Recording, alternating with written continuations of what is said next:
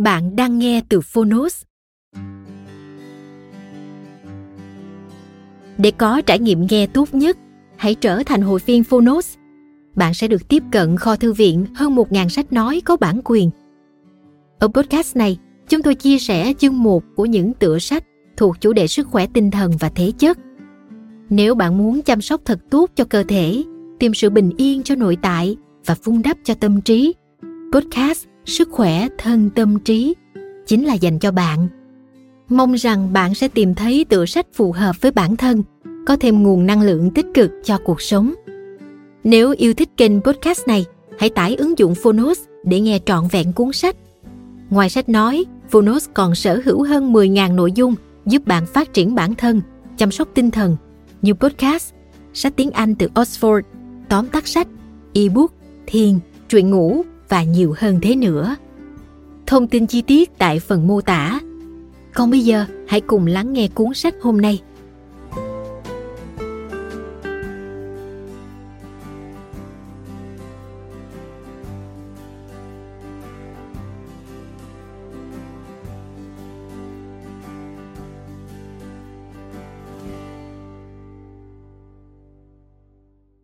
Bạn đang nghe từ Phonos.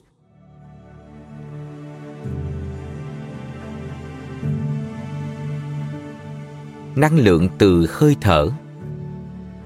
Khoa học và sự huyền nhiệm xung quanh hoạt động cơ bản nhất của con người. Tác giả Richie Bostock. Người dịch Bích Nguyễn. Độc quyền tại Phonos. Phiên bản sách nói được chuyển thể từ sách in theo hợp tác bản quyền giữa Phonos với công ty trách nhiệm hữu hạn văn hóa và truyền thông 1980 Books.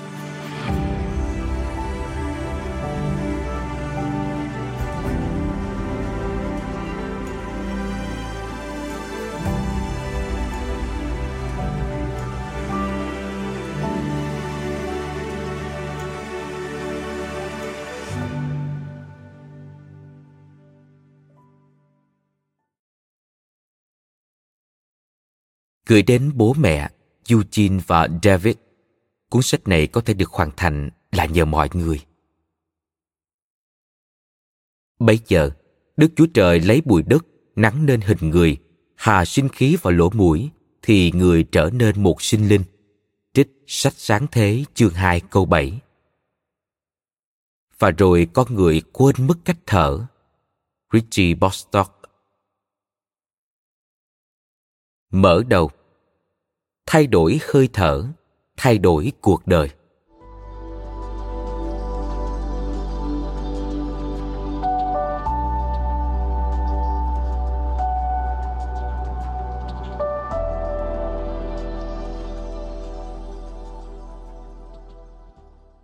Bạn đã bao giờ tự hỏi xem tại sao mình lại thở chưa? Bạn có thể nghĩ rằng câu trả lời thật quá sức hiển nhiên. Chúng ta cần thở để có thể tồn tại nhưng liều hơi thở còn có ý nghĩa nào khác ngoài việc đơn giản là mang oxy nạp vào cơ thể không?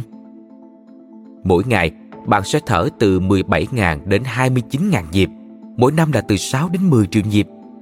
Khi thực hiện một điều gì đó nhiều như vậy, bạn chắc chắn phải hiểu rõ về lý do và cách thức của nó.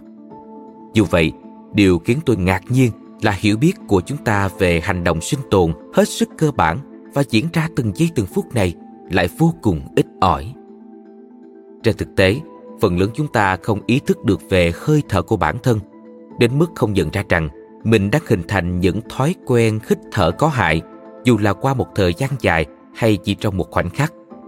Những thói quen tai hại này đang dần phá hủy sức khỏe lẫn hạnh phúc của chúng ta. Chúng được biểu hiện qua những triệu chứng cả về thể chất cũng như tinh thần, từ mệt mỏi, đau đầu, vấn đề về tiêu hóa, rối loạn giấc ngủ cho đến chứng căng thẳng và bất an mãn tính. Theo ước tính, có khoảng 60% những cuộc gọi cấp cứu ở những thành phố lớn tại Hoa Kỳ liên quan đến các rối loạn hô hấp. Donna Fari, một giáo viên yoga nổi tiếng toàn thế giới, đã nói Chỉ cần nhìn lướt qua các con đường ở những thành phố, chúng ta có thể thấy được hơi thở đã bị những chiếc thắt lưng buộc chặt, cơ thể eo ót và lịch trình bận rộn cướp đi như thế nào. May mắn thay, chúng ta có thể quan sát hơi thở tự nhiên và thông suốt của những đứa trẻ. Bằng việc tìm hiểu và rèn luyện, bạn có thể dễ dàng uốn nắn hơi thở của mình trở về trạng thái ban đầu và cũng là tối ưu nhất, tương tự như việc học bất cứ kỹ năng mới nào. Cuốn sách này sẽ giúp bạn thực hiện điều đó. Mọi thứ vẫn chưa dừng lại ở đây. Hãy nghĩ về hơi thở như một con dao đa năng thụy sĩ của cơ thể. Điều này có nghĩa là bạn đang sở hữu một công cụ có thể mang lại lợi ích trong nhiều tình huống khác nhau, hỗ trợ việc cải thiện sức khỏe, thể chất cũng như tinh thần, hiệu suất và sự ổn định trong cảm xúc. Bạn có thể là một bậc phụ huynh thiếu ngủ trầm trọng, một vị giám đốc luôn trong trạng thái căng thẳng, một huấn luyện viên ưu tú hoặc bất cứ ai. Hãy thử nghĩ xem, nếu có thể đạt được những lợi ích này bằng một việc đơn giản như tập thở, thì bạn còn gì phải lưỡng lự nữa chứ? Những điều tôi trình bày trong cuốn sách này chính là những kiến thức và kỹ thuật quan trọng nhất mà tôi đã học và nghiên cứu về việc thở trong nhiều năm. Tôi đã chắc lọc kinh nghiệm từ những bậc thầy về phương pháp hít thở, những huấn luyện viên thể thao hàng đầu, những nhà tâm lý học, nhà trị liệu, nhà nghiên cứu và bác sĩ, cũng như những người làm trong ngành y tế. Từ đó, hình thành một chỉ dẫn giúp độc giả có thể bắt đầu sử dụng hơi thở một cách có mục đích. Tôi tin rằng hiểu biết này bắt nguồn từ cả những kiến thức cổ xưa và những tiến bộ khoa học cần được mọi người biết đến. Sau cùng thì ai trong chúng ta cũng cần phải thở. Cuốn sách này sẽ là điểm khởi đầu cho hành trình khám phá tiềm năng và giải phóng sức mạnh của hơi thở.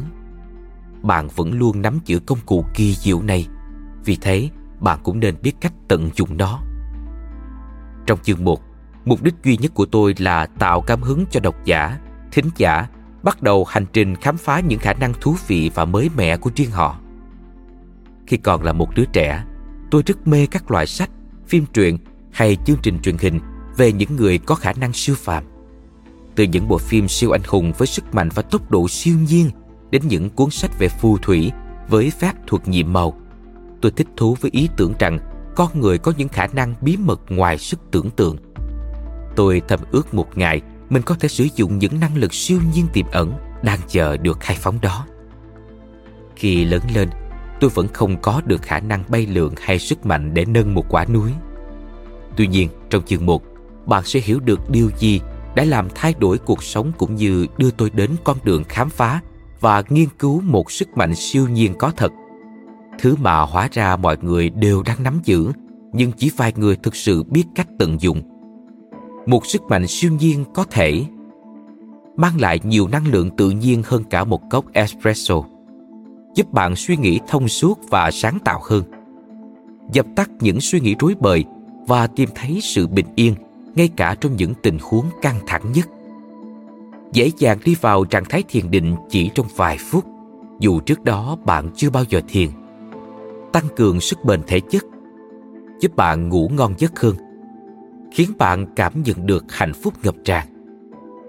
Những điều này nghe thật tuyệt phải không nào? Và đương nhiên bạn vốn đã sở hữu những khả năng này và chúng đang nằm ngay dưới mũi bạn theo đúng nghĩa đen chỉ chờ được giải phóng. Trong chương 2, tôi sẽ dạy bạn về những thói quen và hành vi thở khác nhau cũng như các bước đánh giá hơi thở của bản thân để xem liệu bạn có đang thở đúng cách hay chưa. Ở chương 3, dựa vào những đánh giá trên, bạn sẽ được cung cấp một chương trình tập thở kéo dài 21 ngày dành riêng cho mình. Nó sẽ giúp thay đổi hoàn toàn và tối ưu hóa thói quen thở của bạn. Phần còn lại của cuốn sách sẽ dành cho những kỹ thuật và chiến thuật tập thở tốt nhất mà tôi từng trải nghiệm và phát triển. Bạn có thể dễ dàng áp dụng những kỹ thuật này vào cuộc sống hàng ngày. Chương 4 sẽ trình bày những kỹ thuật cần thiết mà bạn có thể sử dụng hàng ngày. Không dừng lại ở đó, trong chương 5, bạn sẽ tìm thấy một loạt kỹ thuật đa dạng có thể giúp ích trong vô số tình huống. Từ việc làm dịu những cơn hoảng loạn, cải thiện hoạt động thể chất, giải rượu tới tăng cường khoái cảm tình dục và hỗ trợ điều trị nhiều chứng bệnh mãn tính sau tất cả, bạn sẽ được trang bị nhiều kỹ thuật đa dạng có thể áp dụng vào bất cứ mục đích nào phù hợp với cuộc sống và hoàn cảnh đặc biệt của từng người. Bạn bắt đầu cuộc sống bằng hơi thở. Bạn cũng ra đi cùng nó. Cách bạn thở có thể tác động sâu sắc đến trải nghiệm sống của bạn cuốn sách này sẽ giải thích nguyên nhân và chỉ cho bạn cách để thở một cách có mục đích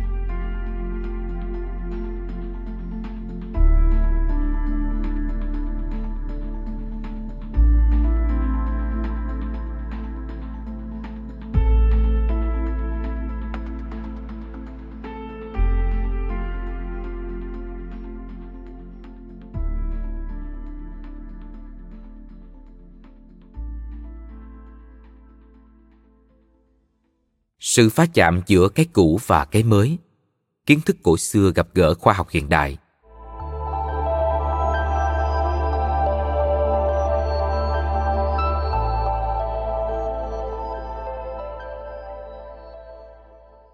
Thở là chức năng duy nhất trong cơ thể, diễn ra hoàn toàn tự động và 100% nằm trong tầm kiểm soát của chúng ta. Đây không phải là một sự ngẫu nhiên của tạo hóa, mà là một đặc điểm sinh học của con người – rất nhiều tín ngưỡng cổ xưa đã nắm bắt được điều này và hình thành các phương pháp dựa trên hơi thở nhằm nâng cao chất lượng sức khỏe thể chất, tinh thần và cảm xúc.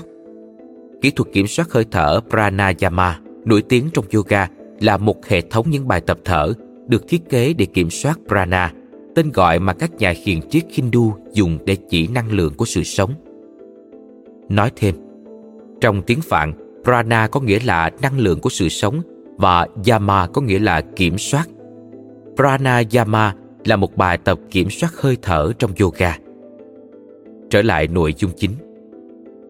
Nhiều văn hóa khác nhau trên toàn thế giới, ví dụ như văn hóa Tây Tạng, Hồi giáo Sufi, Đạo giáo và Saman giáo, đã phát triển các kỹ thuật thở mang tính chất linh thiêng như một cách cải thiện cuộc sống hay thậm chí là để dễ dàng tiến vào trạng thái sẵn sàng cho những trải nghiệm tâm linh. Nói thêm, Saman giáo là một hình thức tôn giáo mà ở đó thầy tế đóng vai trò là người trung gian để con người giao tiếp với thần linh. Ở Việt Nam, tín ngưỡng thờ mẫu là một hình thức Saman giáo. Trở lại nội dung chính. Hơi thở là một yếu tố thiết yếu với sự tồn tại của con người và tầm quan trọng của nó thậm chí còn được nhấn mạnh trong một số ngôn ngữ cổ xưa nhất. Trong tiếng Hy Lạp cổ, từ dùng để chỉ tâm hồn, psychneuma, cũng có nghĩa là hơi thở. Trong tiếng Latin, từ anima spiritus cũng dùng để chỉ cả tâm hồn và hơi thở. Ở thời hiện đại, hơi thở dường như đã bị quên lãng, coi nhẹ và gạt sang một bên, chỉ còn là một điều hiển nhiên phải diễn ra để giữ cho chúng ta tồn tại. Nhưng giờ đây, khi khoa học liên tục phát triển, ngày càng có thêm nhiều nghiên cứu chứng minh điều mà những nền văn hóa cổ xưa đã biết tới từ cách đây hàng thế kỷ đó là cách chúng ta thở có thể tác động đáng kể đến chất lượng cuộc sống của chúng ta. Các chuyên gia trong lĩnh vực sức khỏe tinh thần là những người tiên phong trong việc sử dụng các kỹ thuật thở như một hình thức trị liệu tâm lý hiệu quả, giúp con người giải quyết những vấn đề về tinh thần và cảm xúc, ví dụ như sang chấn, bất an và trầm cảm. Ngày càng có nhiều vận động viên và các đội tuyển thể thao tiến hành luyện tập phương pháp thở để giành được lợi thế trong thi đấu để nâng cao thành tích, các vận động viên trong những môn thể thao cần sức bền cao đã điều chỉnh nhịp bước, nhịp tim và nhịp đạp sao cho hài hòa với nhịp thở. Các vận động viên đấm bốc và võ thuật tổng hợp sử dụng các kỹ thuật thở cho các hiệp đấu để lấy lại sức nhanh nhất có thể và chuẩn bị cho hiệp đấu tiếp theo. Tất cả những kỹ thuật này, cả cổ xưa lẫn hiện đại, đều được gọi là tập thở. Theo lời Andrew Well, bác sĩ nổi tiếng và chuyên gia hàng đầu thế giới về y học tích hợp nói, nếu tôi buộc phải đưa ra một lời khuyên duy nhất để giúp bạn có được một cuộc sống khỏe mạnh hơn, tôi sẽ nói rằng, hãy học thở đúng cách. Nói thêm, y học tích hợp, (integrative medicine, là phương pháp tích hợp các phương pháp y tế với các hình thức khác như thiền, yoga, âm nhạc để ức chế sự phát triển của tế bào ung thư và nâng cao thể trạng của bệnh nhân.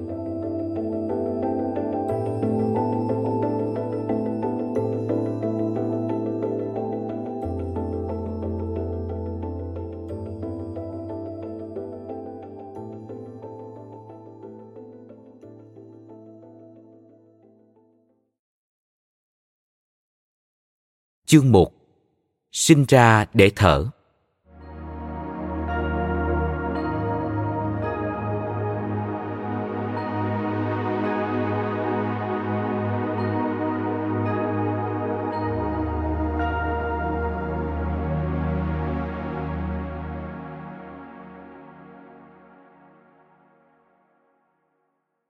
Khi nhảy ra khỏi mặt băng và thả mình xuống làn nước không độ tôi cảm thấy như có hàng nghìn mũi tim đang đồng loạt đâm thẳng qua da.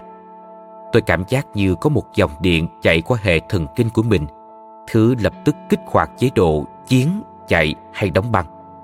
Mọi thớ cơ trên cơ thể tôi đều không có sự lựa chọn nào khác ngoài việc gồng lên. Tôi hầu như không thể thở được, nhưng tôi không phải là người duy nhất cảm thấy như vậy. Người hướng dẫn phương pháp Wim Hof, WHM, bảo tôi hãy cố gắng hết sức để thư giãn, tập trung vào thở, thở thật sâu và chậm. Khi tôi đã có thể điều hòa được nhịp thở của mình và khiến nó chậm lại, cái lạnh không còn mang lại cảm giác khó chịu nữa. Tôi thư giãn để các cơ bắp đang căng cứng của mình giãn ra, lần lượt từng thớ cơ một, cho đến khi cảm thấy mình như một con sứa trôi lững lờ trong nước đá. Mỗi lần nhảy xuống nước, tôi sẽ chỉ tập trung vào hơi thở, bình tĩnh và hòa mình vào khoảnh khắc. Dù cái lạnh không bao giờ mang lại cảm giác thoải mái, nó cũng trở nên dễ chịu đến kỳ lạ. Hãy để tôi kể cho bạn nghe về hành trình đã dẫn tôi đến trải nghiệm này. Từ khi bắt đầu có ý thức, tôi đã luôn hứng thú với việc tìm ra câu trả lời cho những câu hỏi lớn trong cuộc đời. Bản chất của thực tại là gì? Vũ trụ được hình thành như thế nào? Và tại sao chúng ta lại tồn tại? Tôi thường hỏi bố mẹ những câu hỏi như vậy với hy vọng nhận được câu trả lời. Tuy nhiên, câu trả lời mà tôi được nghe nhiều nhất chính là Con nghĩ quá nhiều rồi đấy. Trước năm 18 tuổi, tôi đã đọc, xem và nghe rất nhiều tài liệu về triết học, tâm linh, tâm lý và phát triển bản thân. Dù vậy, khoảng giữa độ tuổi 20, tôi cảm thấy mình vẫn chưa tiến thêm được bước nào trong việc đi tìm câu trả lời cho những câu hỏi đó. Điều này khiến tôi bất mãn và buồn bã. Tôi đã làm việc cho một công ty tư vấn toàn cầu ở Úc trong vòng 6 năm với con đường sự nghiệp rộng mở thênh thang trước mắt. Đi du lịch vòng quanh thế giới và tận hưởng những thành tựu về vật chất khi làm việc cho một công ty lớn. Dù rất thích một số mặt trong công việc và có mối quan hệ tốt với đồng nghiệp, nhưng sau nhiều năm trải qua những ngày làm việc đến tối muộn nhờ caffeine, tôi ngày càng nhận thức rõ được rằng việc lao động 80 giờ một tuần dưới ánh đèn quỳnh quang không phải là sứ mệnh của mình trên trái đất này. Một trong những điều may mắn nhất mà tôi có được chính là gia đình, những người luôn sẵn sàng lắng nghe và giúp đỡ tôi bất cứ khi nào có thể. Sau khi nghe tôi trút hết phiền muộn, bố mẹ đã cho tôi một vài lời khuyên thông thái. Hãy tạm nghỉ một thời gian, loại bỏ những thói quen hàng ngày, rời xa môi trường tôi đang sống và thử đến một nơi hoàn toàn khác biệt để thư giãn đầu óc. Nếu bạn cảm thấy lạc lõng hay mắc kẹt trong công việc hiện tại, việc rời xa môi trường sống quen thuộc sẽ cho phép bạn bỏ lại những suy nghĩ và cảm xúc cũ, giúp bạn dễ dàng xác định được mấu chốt của vấn đề và những điều cần thay đổi. Lời khuyên này chính là cột mốc đánh dấu bước ngoặt trong phần còn lại của cuộc đời tôi. Tình cờ thay, một người bạn thân của tôi cũng vừa quay về từ chuyến tình nguyện đến các trại trẻ mồ côi tại Peru. Một buổi tối chúng tôi có dịp dùng bữa với nhau và anh ấy đã chia sẻ những câu chuyện về trải nghiệm của mình. Trong khi anh ấy nói chuyện, một điều gì đó mách bảo tôi rằng việc giúp đỡ những con người ở những vùng đất và nền văn hóa khác trên thế giới chính là điều mà tôi cần thực hiện ở giai đoạn này của cuộc đời. Tôi đã nhờ anh ấy sắp xếp cho tôi tham gia tình nguyện ở trại trẻ mà anh ấy từng phục vụ. May mắn thay, sếp của tôi đồng ý cho tôi nghỉ việc vô thời hạn. Chín ngày sau, tôi đã ngồi trên chuyến bay đến Peru. Khi ngồi trên máy bay, tôi hoàn toàn bị đánh gục bởi nỗi bất an khi sắp phải bước vào một thế giới hoàn toàn xa lạ và bỏ lại mọi thứ quen thuộc phía sau. Tôi cảm thấy tim mình như muốn nổ tung, đồng thời hơi thở dường như gấp gáp và thất thường hơn. Đầu óc tôi bị bủa vây bởi tất cả những sự nghi ngờ, lo lắng, hoang mang, không biết mình đang làm cái quá gì ở đây. Dù thế, trái tim mách bảo tôi rằng khoảnh khắc này có thể sẽ là một ngã rẽ quan trọng trong cuộc đời và khi tôi quay lại, mọi thứ sẽ hoàn toàn thay đổi. Cảm giác đó thật đáng sợ, nhưng tôi quyết định không kháng cự và chấp nhận nó. Việc đến một nơi mà không ai biết mình là ai là một cơ hội để tôi dẹp bỏ hết mọi định kiến về bản thân sang một bên và bắt đầu lại từ đầu. Sau đó, tôi đã dành gần 3 tháng ở Peru để làm tình nguyện và đi du lịch vòng quanh đất nước này. Những trải nghiệm ở đây đã khiến tôi hoàn toàn thay đổi. Khi có cơ hội được thoải mái là chính mình mà không bị ràng buộc bởi những kỳ vọng của người khác như khi ở trong môi trường sống quen thuộc trước kia, tôi như biến thành một con người hoàn toàn khác. Mỗi sáng tôi thức dậy và tự nhủ, hãy quên đi những điều mày nghĩ về bản thân đi. Bằng cách rũ bỏ những mặc định về điều mà mình phải và nên làm, tôi thường tự cảm thấy ngạc nhiên khi nhận ra mình bắt đầu suy nghĩ, cảm nhận và hành động khác đi. Ngay cả cách tôi cười cũng thay đổi theo. Dù vậy tôi biết rằng một khi trở về môi trường sống cũ, tôi sẽ buộc phải quay lại với lối sống cũ, những điều đã khiến tôi cảm thấy bất hạnh. Đã bao nhiêu lần bạn trở về nhà sau một chuyến du lịch, lòng tràn ngập cảm hứng để làm một điều gì đó. Nhưng ngay khi trở lại, bạn dường như quên hết những cảm hứng đó. Nhưng giờ đây, khi đã tìm lại được kết nối với một phần của bản thân mà bấy lâu nay đã ngó lơ, bản năng mách bảo rằng tôi phải thay đổi và nếu không thay đổi thật nhanh, tôi sẽ sớm đầu hàng và quay lại như trước. Trong một giây phút hào hứng, hoặc có thể là tuyệt vọng, chỉ 10 ngày sau khi trở về nhà, tôi đã kết thúc một mối quan hệ lâu năm, bán mọi thứ mà mình sở hữu, trừ một vali quần áo, rồi quyết định rời Úc và chuyển sang sinh sống ở nước ngoài. Khi đó bố mẹ tôi đang sống ở Hồng Kông và họ gợi ý tôi nên đến sống với họ cho đến khi tìm ra bước tiếp theo. Không nghĩ được ý tưởng nào tốt hơn, tôi quyết định làm theo lời bố mẹ và chuyển đến Hồng Kông. Tôi thực sự không có kế hoạch nào và không biết mình đang làm gì. Nhưng tôi tin tưởng vào trực giác của bản thân và cứ thế thả mình vào vùng đất vô định. Trong khi một lần nữa chạy theo tiếng gọi của con tim, tôi quyết định rằng mình muốn học cách thiết kế trang web và ứng dụng cho điện thoại. Đây rốt cuộc là một quyết định đúng đắn công việc lập trình viên tự do đã cho tôi sự linh hoạt để sẵn sàng cho hành trình trước mắt. Cũng trong thời gian này, gia đình tôi nhận được một thông tin bàng hoàng. Đó là việc bố tôi được chẩn đoán mắc bệnh đa sơ cứng, một chứng bệnh từ miễn sẽ từ từ hủy hoại hệ thần kinh. Hiện không có biện pháp chữa trị cho chứng bệnh này. Điều đáng sợ hơn là bà nội tôi cũng từng mắc bệnh đa sơ cứng. Vậy nên chúng tôi đã chứng kiến việc căn bệnh quái ác này có thể hành hạ một người như thế nào. Tuy nhiên, đến tận ngày ra đi, bà vẫn là con người mạnh mẽ và lạc quan nhất mà tôi từng gặp. Tôi vẫn nghĩ về bà mỗi khi cảm thấy cần được tiếp thêm sức mạnh. Nói thêm, chứng bệnh tự miễn là những bệnh xảy ra khi hệ thống miễn dịch rối loạn thay vì chống lại những kháng nguyên bên ngoài thì lại quay lại tấn công chính những tế bào của cơ thể. Trở lại nội dung chính – vì lúc đó chưa có biện pháp chữa trị nào cho căn bệnh đa sơ cứng, mẹ và tôi đã lùng sục trên mạng để tìm kiếm thông tin và bất cứ lời khuyên nào có thể giúp bố. Từ những biện pháp trị liệu thay thế cho đến cách thay đổi thói quen sống. Tôi luôn ngạc nhiên khi chứng kiến cách mà một cuốn sách, một bộ phim tài liệu hay một podcast có thể thay đổi hoàn toàn cuộc sống của ai đó. Và đó chính xác là điều đã xảy đến với tôi. Một hôm tôi đang nghe chương trình podcast ghi lại cuộc phỏng vấn với Wim Hof, một người đàn ông thú vị đến từ Hà Lan. Ông thường được mọi người nhắc đến với biệt danh Người băng. Ông nắm giữ hơn 20 kỷ lục thế giới liên quan đến những hoạt động dưới thời tiết siêu lạnh, ví dụ như ngâm mình trong bể đá gần 2 tiếng hay thực hiện hành trình leo đỉnh Everest tới độ cao 6.700 mét mà chỉ mặc một chiếc quần cộc.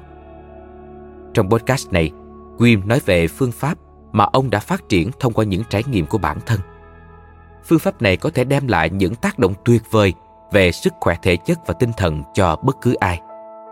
Nhưng điều khiến tôi chú ý là việc ông cho rằng phương pháp này có thể giúp đỡ những người mắc các bệnh tự miễn, bao gồm bệnh đa xơ cứng. Cảm thấy tò mò, tôi bắt đầu tìm hiểu về phương pháp Wim Hof. Tôi khám phá ra rằng phương pháp này dựa vào hai yếu tố chính – đó là các hoạt động trong môi trường nhiệt độ thấp, ví dụ như tắm nước lạnh và ngâm mình trong nước đá và các phương pháp thở. Liệu những điều đơn giản như tắm nước lạnh hay thực hành một số phương pháp thở hàng ngày có thể giúp được bố tôi không? Tôi cảm thấy vô cùng hào hứng. Không còn gì để mất. Ngay ngày hôm sau, tôi đã kể với bố và hỏi xem liệu ông có muốn thử phương pháp này không? Đoạn hội thoại giữa hai bố con tôi diễn ra như sau. Chào bố. Chào con, Rick. Bố hãy xem thử cái này nhé. Có một ông này người Hà Lan. Ông ấy được gọi là người băng. Ông ấy nói việc tắm nước lạnh và tập thở mỗi ngày có thể giúp ích cho người mắc bệnh đa xơ cứng. Y còn là tắm nước lạnh và tập thở có thể chữa được bệnh đa xơ cứng của bố. Dạ, vâng. Tôi nói, Ừ thì bố đừng bận tâm nhé. Khi nhìn lại, tôi có thể hiểu được mình trong điên rồ thế nào khi nói rằng hơi thở và một ít nước lạnh có thể giải quyết được vấn đề mà đến y học hiện đại cũng chưa thể làm nổi. Nhưng vì một lý do nào đó, trực giác vẫn gạo thét vào mặt tôi rằng điều này vô cùng quan trọng. Sau khi nghiên cứu kỹ hơn, tôi phát hiện ra mình có thể tham dự một khóa huấn luyện phương pháp Wim Hof, viết tắt PPWH, kéo dài một tuần tại Ba Lan trong mùa đông. Tôi sẽ được học các kỹ thuật và thực hiện thử thách trong môi trường cực lạnh như những gì Wim đã làm. Tôi quyết định đích thân tiến hành nhiệm vụ trinh sát này. Tôi sẽ đến Ba Lan và tìm hiểu xem thứ này là gì. Nếu tôi thấy phương pháp này hữu ích, có thể bố tôi sẽ chấp nhận thử nó vào một ngày nào đó. Ba tháng sau, tôi thấy mình đứng chân trần trên một tảng băng dưới chân một thác nước đóng băng tại Ba Lan. Nhiệt độ khi đó là âm 6 độ. Tôi chỉ mặc độc chiếc quần cộc và cố hết sức để không mất mạng. Người hướng dẫn vật này của khóa học nói rằng chúng tôi sẽ thực hành bài tập ngâm mình trong nước lạnh không độ và sau đó sưởi ấm bằng cách tự nhiên, sử dụng các thao tác mà anh ấy gọi là tư thế ngựa trong khi vẫn để người ướt sũng đứng trên nền băng. Và chúng tôi không làm điều này chỉ một hay hai mà là ba lần liên tiếp. Sau khi bơi ba vòng trong nước đá, tôi bước lên mặt băng và cảm thấy một điều vô cùng kỳ lạ. Tôi không cảm thấy lạnh. Trên thực tế, tôi cảm thấy nóng như lửa đốt, như thể đang đứng trên một bãi biển giữa mùa hè của nước Úc. Tôi từng nghe những câu chuyện về những người leo núi mất tích và được tìm lại trong trạng thái trần truồng vì đã tự cởi bỏ hết quần áo. Giai đoạn đầu tiên trong quá trình hạ thân nhiệt bạn sẽ cảm thấy cực kỳ nóng. Dù thực tế bạn đang lạnh muốn chết. Ngay lập tức trí não tôi nhảy đến kết luận tồi tệ nhất. Ồ ra là vậy mình bị hạ thương nhiệt rồi. Rồi thì mình sẽ là cái gã làm hỏng bét khoa học này của mọi người. Thế là tôi đến gần người hướng dẫn và hỏi tôi không thấy lạnh. Tôi nghĩ mình bắt đầu đổ mồ hôi rồi đây. Điều gì đang xảy ra với tôi vậy? Người hướng dẫn nở nụ cười thật tươi và nói Chris, hãy nhìn qua vai anh xem. Khi làm vậy, tôi có thể thấy hơi nước đang bốc lên từ sau lưng mình. Tôi quay lại nhìn người hướng dẫn, vô cùng hoảng hốt. Anh ấy bắt đầu giải thích rằng cơ thể có khả năng làm được nhiều thứ nếu chúng ta cho phép mình thử. Bằng việc tập trung thư giãn và thả lỏng trong nước lạnh, cơ thể sẽ tự động làm những gì nó cần để sống sót. Quim chính là một ví dụ để giữ cho thân nhiệt ổn định trong suốt quá trình thực hiện những trò mạo hiểm, mức độ chuyển hóa của cơ thể ông đã tăng tới gần 300%. Điều tương tự hẳn cũng đã xảy ra với tôi. Đây chỉ là một trong vô vàn những trải nghiệm thay đổi hoàn toàn thế giới quan của tôi trong một tuần ở Ba Lan. Chúng tôi đã đi bộ chân đất trên nền tuyết, có lúc ngập đến đầu gối mà chỉ mặc một chiếc quần cộc. Chúng tôi thậm chí đã leo lên ngọn núi cao nhất ở Ba Lan – vượt qua gió và tuyết khắc nghiệt vẫn chỉ với chiếc quần cộc. Trên đỉnh núi, nhiệt độ rơi xuống âm 19 độ. Những trải nghiệm trong môi trường siêu lạnh vô cùng kỳ diệu, nhưng với tôi, khoảnh khắc để lại ấn tượng sâu sắc nhất trong khóa huấn luyện chính là khi lần đầu thực hành tập thở trong ngày đầu của khóa học. Tập thở là khi bạn chủ tâm chú ý đến hơi thở và dùng nó để cải thiện sức khỏe thể chất và tinh thần, năng suất và sự ổn định về cảm xúc. Tôi sẽ quay lại với định nghĩa này sau. Còn bây giờ tôi xin khẳng định rằng bạn sẽ không bao giờ quên được buổi tập thở đầu tiên. Tôi cũng vậy chúng tôi cùng nhau đi xuống tầng hầm khách sạn nơi mình đang ở. Chúng tôi nằm trên sàn trong khoảng 45 phút, thực hiện các phương pháp thở theo tuần tự để tạo ra những thay đổi sinh học cũng như những chuyển biến lớn trong các suy nghĩ và cảm nhận. Dù đó có là cảm giác phấn chấn và rung động lan tỏa khắp cơ thể hay trải nghiệm các sắc thái cảm xúc khác nhau, từ sung sướng, hưng phấn đến cảm giác quyền lực và mạnh mẽ thì với tôi, đây vẫn là một trải nghiệm mà tôi chưa từng được trải qua trong đời. Khi bài học kết thúc, tôi cảm thấy ngập tràn bình yên, sáng tỏ và tự tin rằng cuộc sống của mình đang diễn ra theo đúng cách mà nó cần phải diễn ra, cũng như rằng mọi thứ rồi sẽ ổn thôi. Cảm giác như thể tất cả những quan ngại và lo âu trong tôi đều bị vô hiệu hóa, chỉ còn lại cảm giác bình yên và hạnh phúc. Tôi vẫn nhớ mình đã tự hỏi làm sao mình có thể có được cảm xúc tuyệt vời như vậy? Chỉ nhờ việc thở. Tại sao mọi người lại không biết về điều này? Tôi không biết rằng khi đó, một hạt mầm đã được gieo và nó sẽ thay đổi cuộc đời tôi mãi mãi. Sau khi quay trở lại từ ba lan, tôi đã chia sẻ với bố những bức ảnh và câu chuyện trong hành trình trải nghiệm của mình.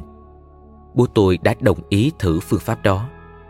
Giờ đây, bố tôi tập thở và tắm nước lạnh mỗi ngày điều này kết hợp cùng với sự thay đổi trong chế độ ăn uống đã giúp ngăn cản sự phát triển của căn bệnh đa xơ cứng trong nhiều năm. Trải nghiệm tại ba lan, cùng việc chứng kiến những tác động mà việc tập thở mang lại cho bố tôi, đã thôi thúc tôi tìm hiểu những cách mà con người có thể sử dụng hơi thở của mình. Trong những năm sau đó, tôi đã đi vòng quanh thế giới để tìm kiếm sự hướng dẫn từ những người đang khai thác khả năng thú vị của hơi thở sự tò mò và hào hứng đã dẫn tôi đi khắp năm châu lục trên thế giới, dành thời gian để học hỏi từ những hành giả yoga, những bậc thầy về tập thở, bác sĩ, nhà nghiên cứu, chuyên gia điều trị, vật lý trị liệu và những huấn luyện viên thể thao hàng đầu. Tôi tiếp tục chứng kiến tác động to lớn khi một người học được cách sử dụng hơi thở như một công cụ để thay đổi trạng thái thể chất, tinh thần và cảm xúc của mình. Đó là lý do khiến phương pháp này mang tên tập thở.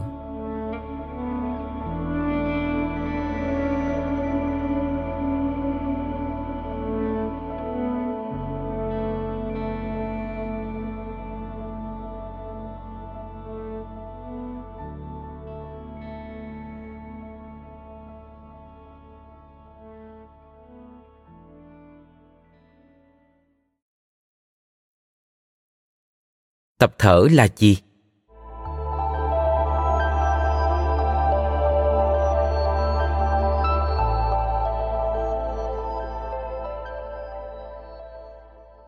Khi tiến hành giảng dạy ở các lớp học và tham dự các buổi chia sẻ, tôi luôn bắt đầu bằng câu hỏi, liệu đã có ai từng tập thở chưa? Thường thì sẽ có vài cánh tay lẻ tẻ giơ lên và tôi sẽ hỏi xem họ đã làm những gì những câu trả lời mà tôi thường nhận được là, tôi học yoga và hơi thở được sử dụng nhiều trong bộ môn này. Tôi là một ca sĩ diễn viên và chúng tôi rất chú trọng vào cách thở. Tôi tập thái cực quyền và khí công. Tôi đã tham gia những buổi tập thở rất rất dài với cường độ cao để chữa lành cảm xúc. Khi đi lặn, tôi phải thực sự chú ý đến hơi thở của mình. Ờ thì ngày nào tôi cũng thở. Như vậy có được tính không? Như bạn có thể thấy, mọi người định nghĩa tập thở theo nhiều cách khác nhau và các cơ sở đào tạo học viện cũng tự đưa ra định nghĩa riêng của mình. Vậy nên hãy để tôi nhắc lại một định nghĩa đơn giản và dễ hiểu, điều mà tôi tin là những gì định hình nên tập thở. Tập thở là khi bạn chủ tâm chú ý đến hơi thở và dùng nó để cải thiện sức khỏe thể chất và tinh thần, năng suất và sự ổn định về cảm xúc. Định nghĩa này gói gọn tất cả những kỹ thuật và phương pháp đặt trọng tâm vào hơi thở, từ những kỹ thuật kéo dài 3 phút giúp bạn cảm thấy bớt căng thẳng, cho đến những bài tập thở hàng ngày giúp bạn giải tỏa những cơn đau lưng mãn tính hay những bài tập đưa bạn vào trạng thái làm việc hiệu quả nhất hoặc trạng thái thiền định, cũng như những kỹ thuật cải thiện thành tích hoạt động thể thao và những phương pháp chữa lành sâu. Nói cách khác, có hàng trăm cách để tập thở và hàng nghìn kỹ thuật khác nhau. Bất kể bạn là ai và làm công việc gì, trong số những hình thức tập thở sẽ có một hoặc nhiều cách có thể trở thành công cụ cần thiết giúp bạn phát huy hết tiềm năng và trở thành một phiên bản hạnh phúc, khỏe mạnh và làm việc hiệu quả nhất. Tôi hiểu là hiện tại tất cả những điều này có thể khiến bạn cảm thấy quá tải. Nhưng sau cùng, cách chúng ta thở vẫn luôn là một phần vô cùng quan trọng trong mọi mặt của cuộc sống. Để cho dễ hiểu, đây là cách mà tôi phân loại các hình thức tập thở. Năm hình thức tập thở. Thứ nhất, tập thở hàng ngày. Những kỹ thuật nhanh gọn mà bạn có thể sử dụng hàng ngày để nhanh chóng thay đổi trạng thái của cơ thể như là giảm căng thẳng, lo lắng và hồi hộp, sản sinh năng lượng, hỗ trợ giấc ngủ. Thứ hai, tập thở đúng cách. Những kỹ thuật để điều chỉnh cơ chế thở giúp bạn cải thiện hơi thở từng ngày, bao gồm học cách thở bằng cơ hoành, tăng cường sự dẻo dai của lồng ngực. Thứ ba, tập thở trong hoạt động thể chất. Những kỹ thuật giúp bạn thể hiện tốt hơn trong hoạt động đòi hỏi nhiều về thể chất như là tăng cường khả năng hoạt động thể chất, đẩy nhanh quá trình phục hồi, cải thiện khả năng ca hát, nhảy múa và diễn xuất. Thứ tư, tập thở cải thiện tinh thần thể chất. Những kỹ thuật và hình thức tập luyện tăng cường sức khỏe về mặt thể chất, tinh thần và cảm xúc, bao gồm pranayama, buteyko, phương pháp Wim Hof. Những kỹ thuật áp dụng với những vấn đề sức khỏe. Thứ năm, tập thở phối hợp. Phương pháp tập thở phục vụ mục đích trị liệu, các trải nghiệm và khám phá tâm linh cũng như chữa lành, bao gồm thở tái sinh, thở holotropic, thở chuyển đổi, thở sinh học. Mời bạn xem hình ảnh hành trình của hơi thở được đính kèm trên ứng dụng. Hành trình của hơi thở một Ở mũi Khi hít vào trong điều kiện sức khỏe bình thường, bạn sẽ tiếp nhận khoảng 5 đến 6 lít không khí với 20,95% là oxy. Lượng không khí này sẽ đi vào từ mũi hoặc miệng xuống khí quản, sau đó tách ra đi vào hai nhánh của phế quản đến các tiểu phế quản. Từ các tiểu phế quản, không khí tiếp tục đi vào các túi khí nhỏ được gọi là phế nang trong phổi. 2. Ở phổi Tùy thuộc vào kích cỡ của phổi, bạn có thể có từ 300 triệu đến 600 triệu phế nang. Mỗi phế nang lại được bao bọc bởi các mạch máu nhỏ gọi là mao mạch. Tổng diện tích tiếp xúc của các mao mạch và phế nang trong phổi tương đương với diện tích của một sân tennis. Đây chính là nơi oxy trong không khí mà bạn hít vào sẽ đi vào mạch máu. 3. Ở tim Dòng máu chở đầy oxy sẽ được vận chuyển sang bên trái của tim, sau đó được bơm qua động mạch chủ, đi đến các phần khác của cơ thể thông qua hệ thống mê cung phức tạp của các mạch máu. Nếu tất cả các động mạch, mạch máu và mao mạch được nối lại với nhau, chiều dài của chúng có thể lên đến 100.000 km, gần bằng 2,5 lần đường kính trái đất. Bằng cách này, oxy sẽ được truyền đến mọi tế bào trong cơ thể để tạo ra một phản ứng sinh hóa có thể nói là quan trọng nhất diễn ra bên trong bạn, đó là hô hấp tế bào. 4. Ở tế bào Toàn bộ gần 37.000 tỷ tế bào tạo nên cơ thể con người đều giống như một trạm năng lượng nhỏ. Hô hấp tế bào chính là quá trình tạo ra năng lượng từ những gì chúng ta ăn và hít vào. Nguồn năng lượng này sẽ giữ cho trái tim hoạt động, thức ăn được tiêu hóa, những tín hiệu điện não được tạo ra cũng như năng lượng được cung cấp cho cơ bắp để chúng ta chạy, nhảy và vận động tốt nhất có thể. 5. Ở mũi Cùng với năng lượng, hô hấp tế bào còn sản xuất ra carbon dioxide vận chuyển qua các mạch máu đến phần tim bên phải và bơm vào phổi để đi ra ngoài khi bạn thở ra.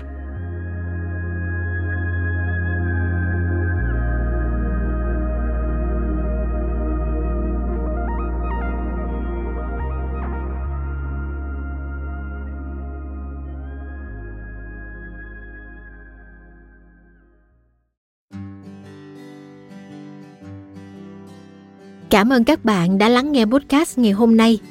Podcast này được sản xuất bởi Phonos, ứng dụng sách nói và phát triển bản thân dành cho người Việt.